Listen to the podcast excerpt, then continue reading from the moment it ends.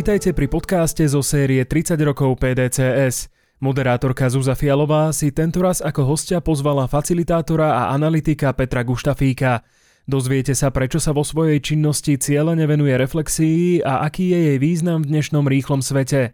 Zistíte, čo pomáha posilňovať odolnosť organizácií a prečo sú odolnejšie tie, ktoré sa dokážu flexibilne odučiť, čo sa v minulosti naučili. Vypočujete si, ako si na medziľudskej úrovni môžeme zachovať vlastné hodnoty a zároveň tvoriť tolerantný a pestrofarebný svet. A na záver vám poradíme, ako môže facilitácia nielen uľahčiť rozhodovacie procesy, ale zároveň aj zlepšiť vzťahy v pracovnom tíme.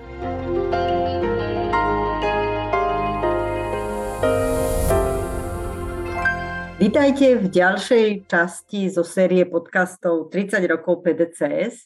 My stále oslavujeme a v tejto sérii sa rozprávame s ľuďmi, ktorí sú, boli a budú možno PDCS.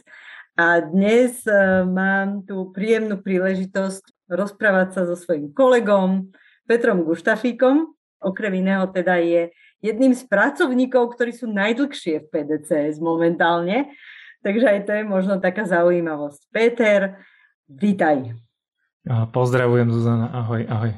Peťo, ty si človek, ktorý má blízko k matematike, máš matematické vzdelanie, ale tvojimi silnými stránkami sú reflexia, bavia ťa také veci, by som povedala, také nemoderné v dnešnej dobe, lebo dneska ľudia sú takí uponáhlaní a všetci sa snažíme niečo dobehnúť a snažiť sa rýchlo predvídať a vidieť dopredu.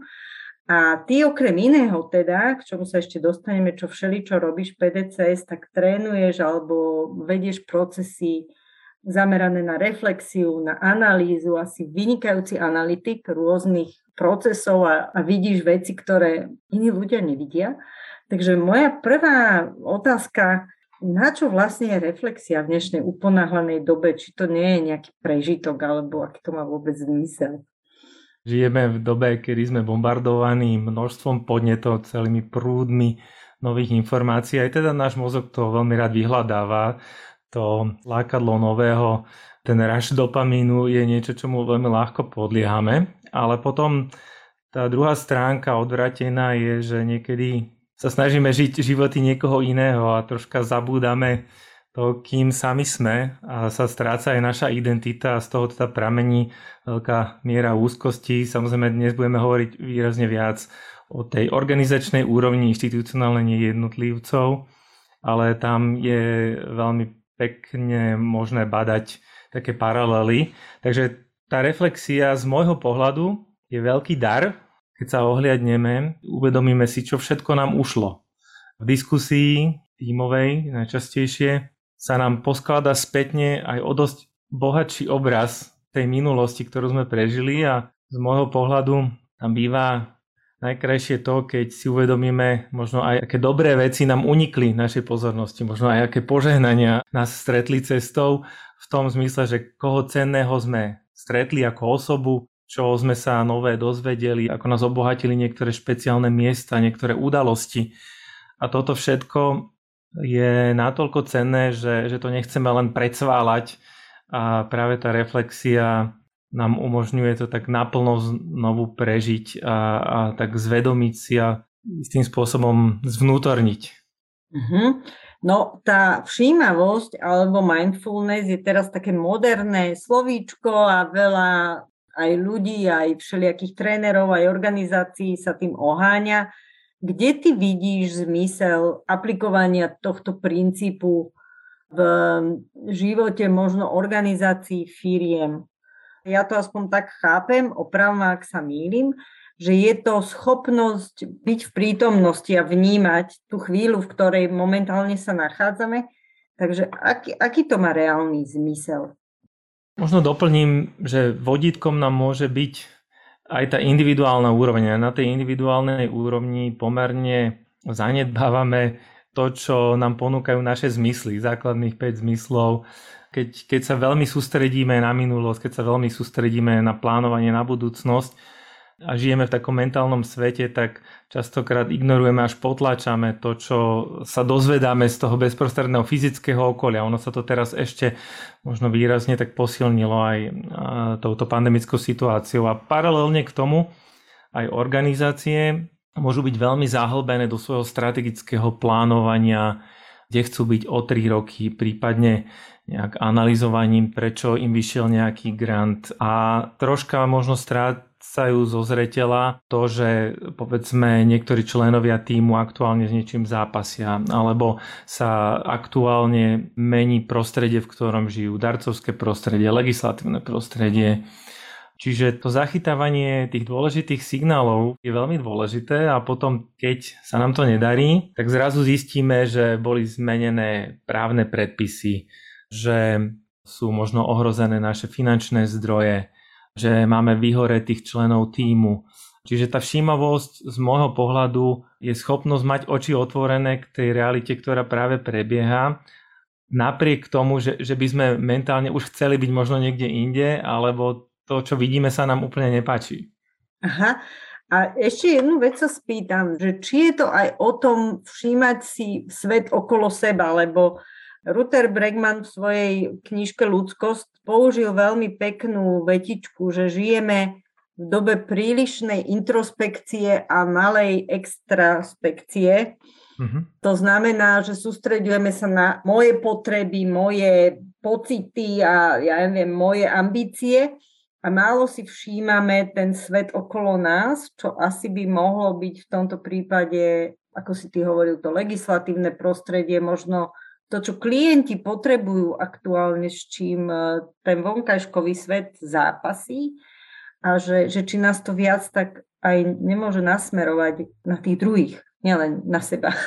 Určite súhlasím s tým, že prílišné zameranie na seba, keď to nie je komplementárne doplnené otvorenosťou a sledovaním aj ostatných a toho prostredia, nám môže určite ubližiť. Vyžaduje si to z môjho pohľadu takú pokoru, možno aj intelektuálnu pokoru a uvedomiť si, že nikto z nás nemá všetky odpovede, nepozná celú tú skladačku a že akokoľvek sme silno presvedčení o správnosti svojho názoru, tak vždy má zmysel vidieť veci vo väčšom kontexte. A umožňuje nám to vysielať také tie tykadlá, láskavé tykadlá k partnerom, organizáciám, s ktorými spolupracujeme, k cieľovým skupinám a nereagovať z úzkosti, s pocitom ohrozenia, ale keď odvnímame to vonkajšie prostredie a správame sa kamarátsky a korektne, tak nám to umožňuje budovať aliancie, partnerstva a sme si vlastne silnejší tým, že vnímame nielen seba, ale vnímame seba v tom celom kontexte.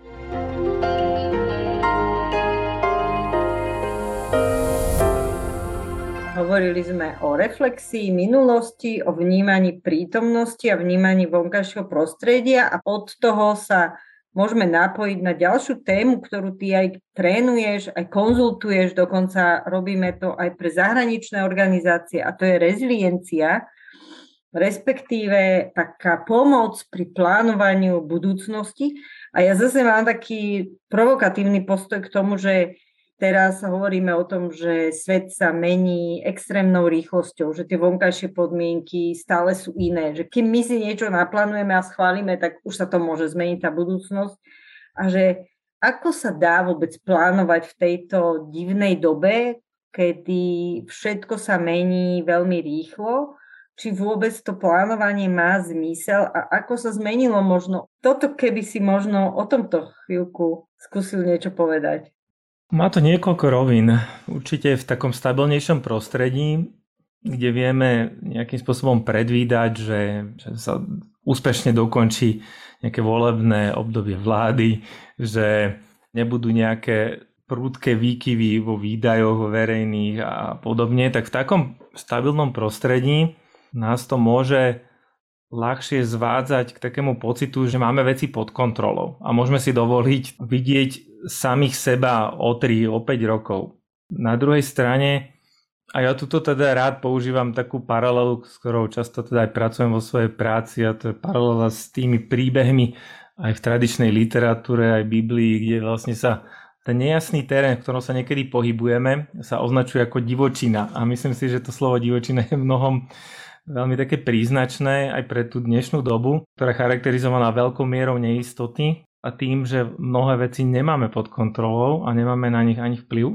Nie je v našej moci určovať tie veľké trendy a môžeme ich maximálne sa snažiť pochopiť alebo pripraviť sa na nejaké určité vlny. A to plánovanie teda následne, to chcem povedať, možno nie je také dlhodobé a viacej sa sústreďuje na posilňovanie nejakej odolnosti bezprostrednej v blízkych týždňoch, mesiacoch. Krásnym príkladom určite bolo aj v tých úvodných fázach pandémie knihkupectvo Martinus, akým spôsobom aj zverejňovali to, ako sa vysporiadovali v reálnom čase s tým vývojom pandémie a boli takí veľmi transparentní a to, z môjho pohľadu to bol veľmi krásny príklad takej tej odolnosti podnikateľskej. Z môjho pohľadu je tu ešte dôležitá taká vec, že pri dlhodobom plánovaní častokrát si neuvedomujeme, s koľkými predpokladmi my pracujeme, čo všetko považujeme za samozrejme. A mnohé z tých predpokladov teraz neplatia, alebo ani si možno neuvedomujeme, že prestali platiť. Napríklad to, že už nie je samozrejme, že sa v každom tíme ľudia zhodnú, že nebudú polarizovaní, že sa nebudú hádať kvôli veciam ako opatrenia protipandemické a podobne. Zrazu je oveľa ťažšie pre organizácie udržať nejakú jednotnú organizačnú kultúru.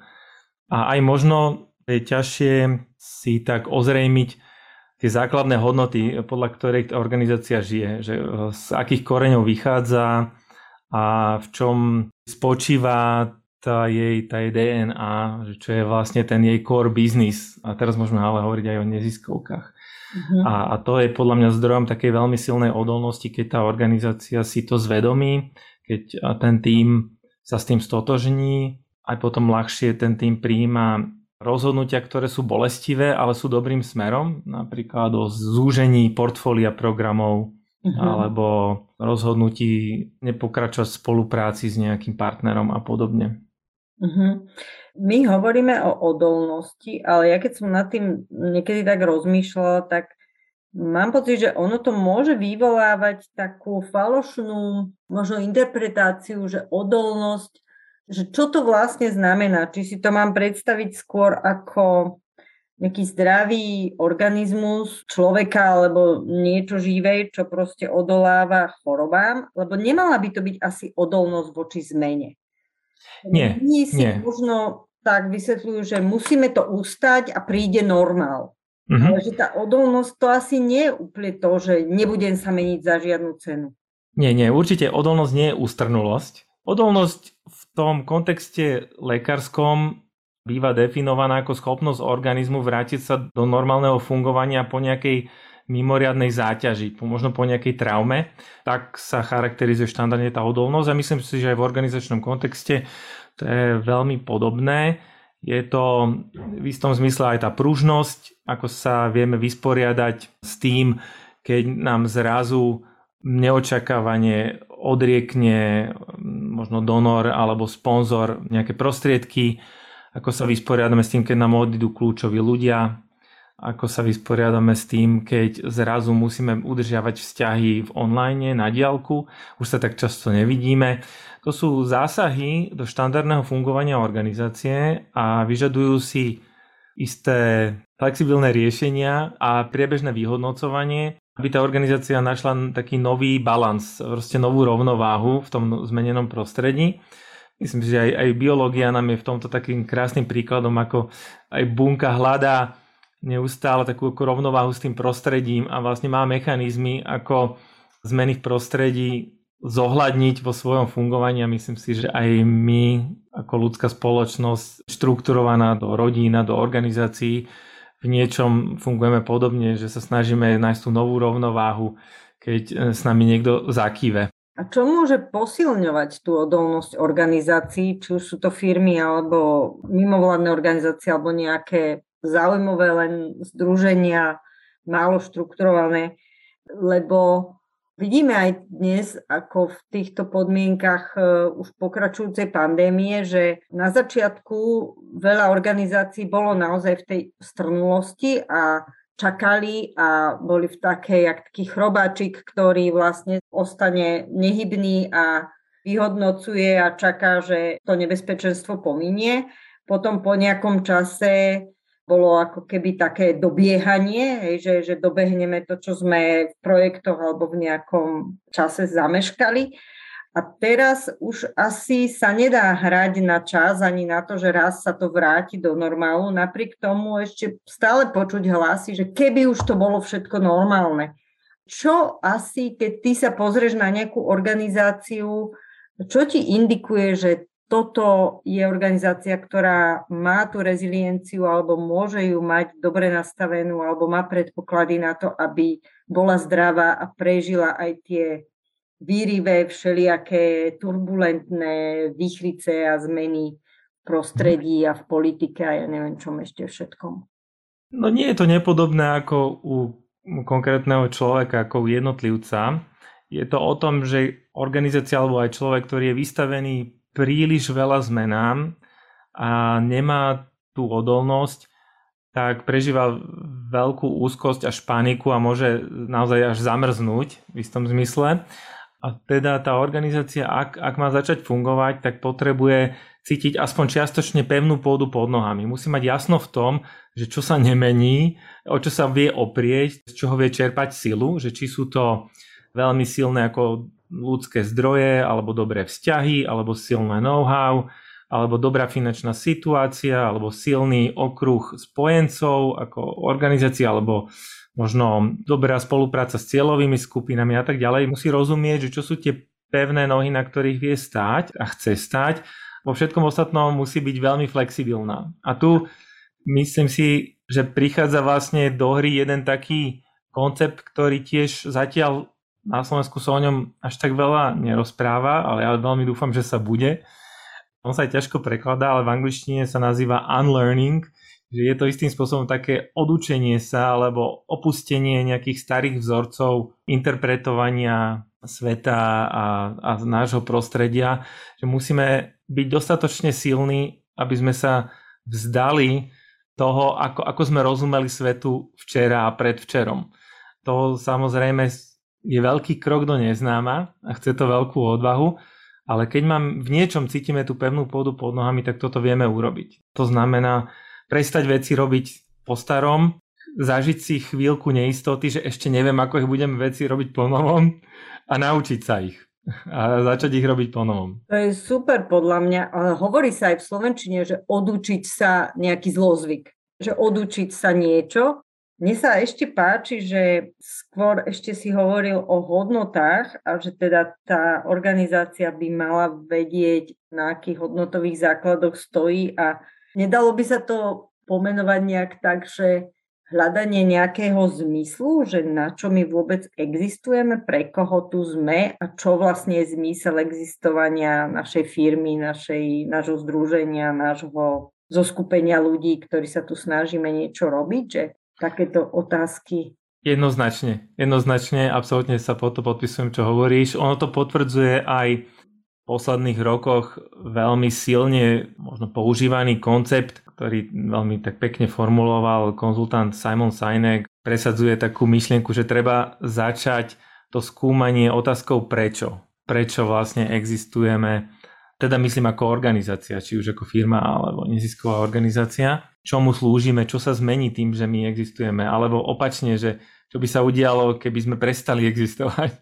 A toto si myslím, že je takým tým majákom, ktorý by si tá organizácia mala zvedomiť a strážiť.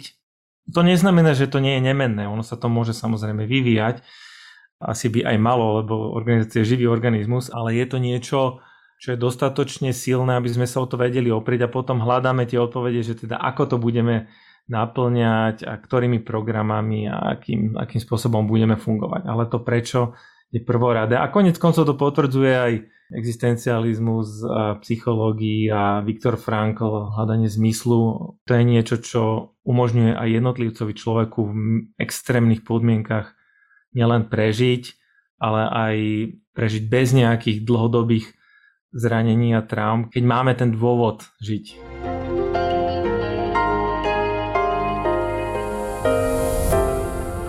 Ja by som ešte premostila na inú tému, lebo ty si človek, ktorý máš blízko aj k tej reflexii, ale aj k takým duchovným rôznym smerom a máš veľa načítaného a naštudovaného k tomu. A napísal si jeden pekný blog o čierno-bielom videní. A zase to otočím tak provokačne, že aj my teda ako PDCS, ale celkovo svet sa hrozí nastupujúcej polarizácie, to, že ľudia sa vymedzujú, štekajú na seba a nútia sa zaujať nejaké stanovisko a sme my alebo oni a pre alebo proti a teda vnímame to ako niečo veľmi negatívne v spoločnosti, ale ty sa zamýšľaš v tom svojom texte o tom, že niekedy je to aj dobré si povedať, kde vlastne som a ako to ja mám upratané, možno v tých hodnotových veciach. Takže chcem sa opýtať, že kedy je dobré si povedať, že tu som vyfarbená a kedy naopak sa možno vnímať v tých odtieňkoch šedí a nejako sa tak na tej škále umiestňovať? Určite si každý z nás vie predstaviť situáciu, keď sme z rôznych dôvodov, lebo napríklad sme chceli tú druhú stranu potešiť, alebo sme sa cítili príliš zraniteľní, tak sme začali ustupovať z nejakých svojich zásadných názorov a že kam nás to doviedlo. Potom človek ak vystratí sám seba, a možno aj sebaúctu po čase. Takže je dobré mať zvedomené, aká je moja identita, aký odkaz chcem, aby môj život zanechal. A keď máme toto zvedomené, tak to sú veci, na ktorých by sme asi nemali veľmi kompromitovať. Čo neznamená teda, že odsudzujeme druhých, ktorí to majú odlišne, ale musíme to akceptovať, že to je taký definičný znak náš a že by sme veľmi trpeli, keby sme sa snažili premalovať na niekoho iného len kvôli nejakému sociálnemu tlaku alebo z nejakých finančných motivácií a podobne. Preto aj vlastne ľudia, ktorí majú silnú integritu, sú aj rešpektovanejší aj v biznise, aj v politike, aj proste v neziskovom svete, pretože vedia, za čím si stoja, poznajú svoje hranice toho, že kam až sú ochotní ísť alebo nie sú ochotní ísť.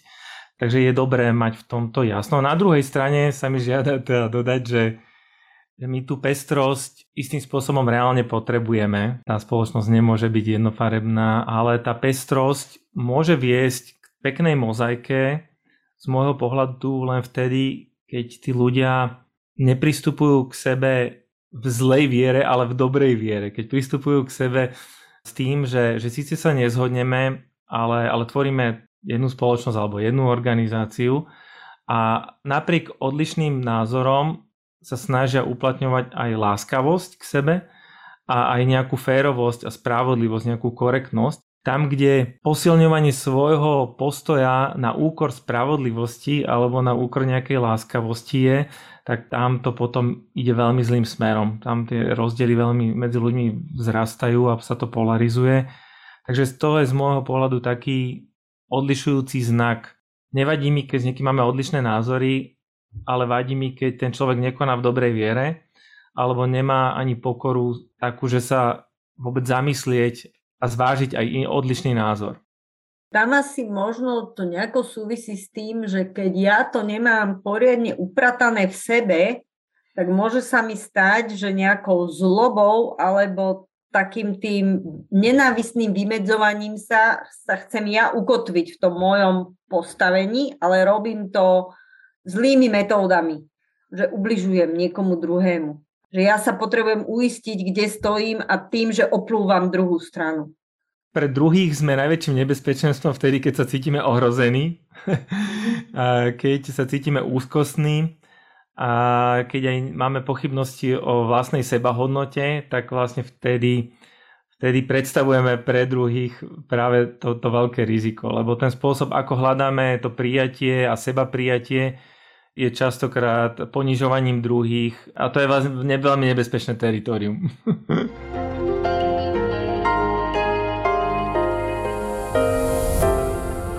Ešte by som sa chcela dotknúť jednej veci. Ty teda okrem iného v svojej práci facilituješ rôzne procesy, kde či už skupiny alebo firmy potrebujú dôjsť k nejakému výsledku, k nejakému rozhodnutiu a pomáhaš im v tom, aby teda ten proces toho rozhodovania spoločného bol užitočný, príjemný a zároveň aj produktívny.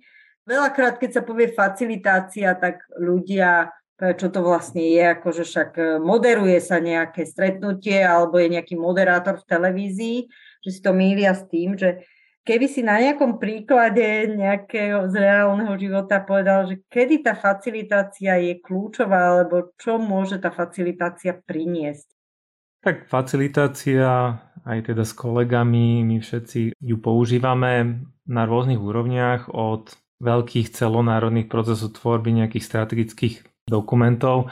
Ja osobne mám najradšej tú úroveň organizačnú, kde povedzme v tvorbe nejakého strategického plánu alebo ujasnenia si nejakých priorít.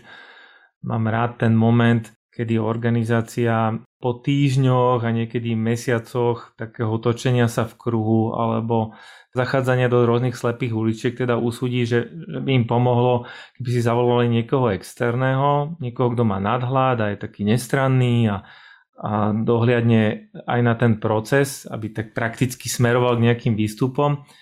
Teda mám veľmi rád ten pocit, keď dostanem spätnú väzbu od organizácie, že to, čo my sme tu urobili, povedzme za 2 dní, tak my sme predtým strávili celé týždne takým síce hlbokým a zaujímavým rozprávaním sa, ale nedarilo sa nám to dostať do nejakej finálnej podoby. A to si myslím, že je aj význam toho slova facilitovať, že uľahčovať tú cestu k tomu výsledku a možno niekedy to znamená obnoviť nejakú dôveru v tom týme, keď bola naštrbená.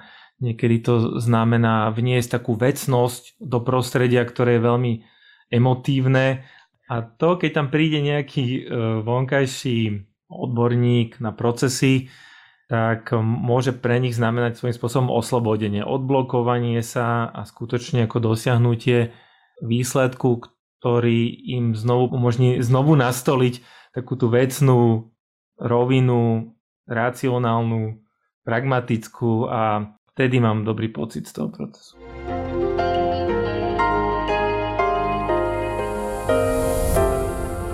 Peťo, posledná otázka. Čo máš najradšej na PDCS? Áno, je tam veľmi veľa vecí. Ja som teda PDCS už od roku 2000, čo je veľmi dlhá doba, ale mám pocit, že som zažil niekoľko prerodov tej organizácie. Jedna z tých vecí, ktoré mám veľmi rád, je, že vždy máme oči upreté nie na seba, ale na to, čo považujeme za dôležité, aj hodnotovo v tom 3. sektore, že vieme niekedy potlačiť aj svoje možno nejaké túžby a pomôcť druhým, aj keď povedzme tá organizácia nie je vždy pripravená s nami spolupracovať na nejakých finančne náročných procesoch, ale nám na tom záleží, tak nestraníme sa toho, že sme ukotvení v tom etose 3. sektora neziskových organizácií, ale snažíme sa robiť vysoko profesionálnu prácu, ktorá úspeje aj v konkurenčnom biznisovom prostredí alebo v prostredí vysoko postavených inštitúcií verejného sektora, aj dokonca aj v medzinárodnom kontexte. Veľká vďaka, Peťo, za rozhovor. Ďakujem, bolo to veľmi príjemné.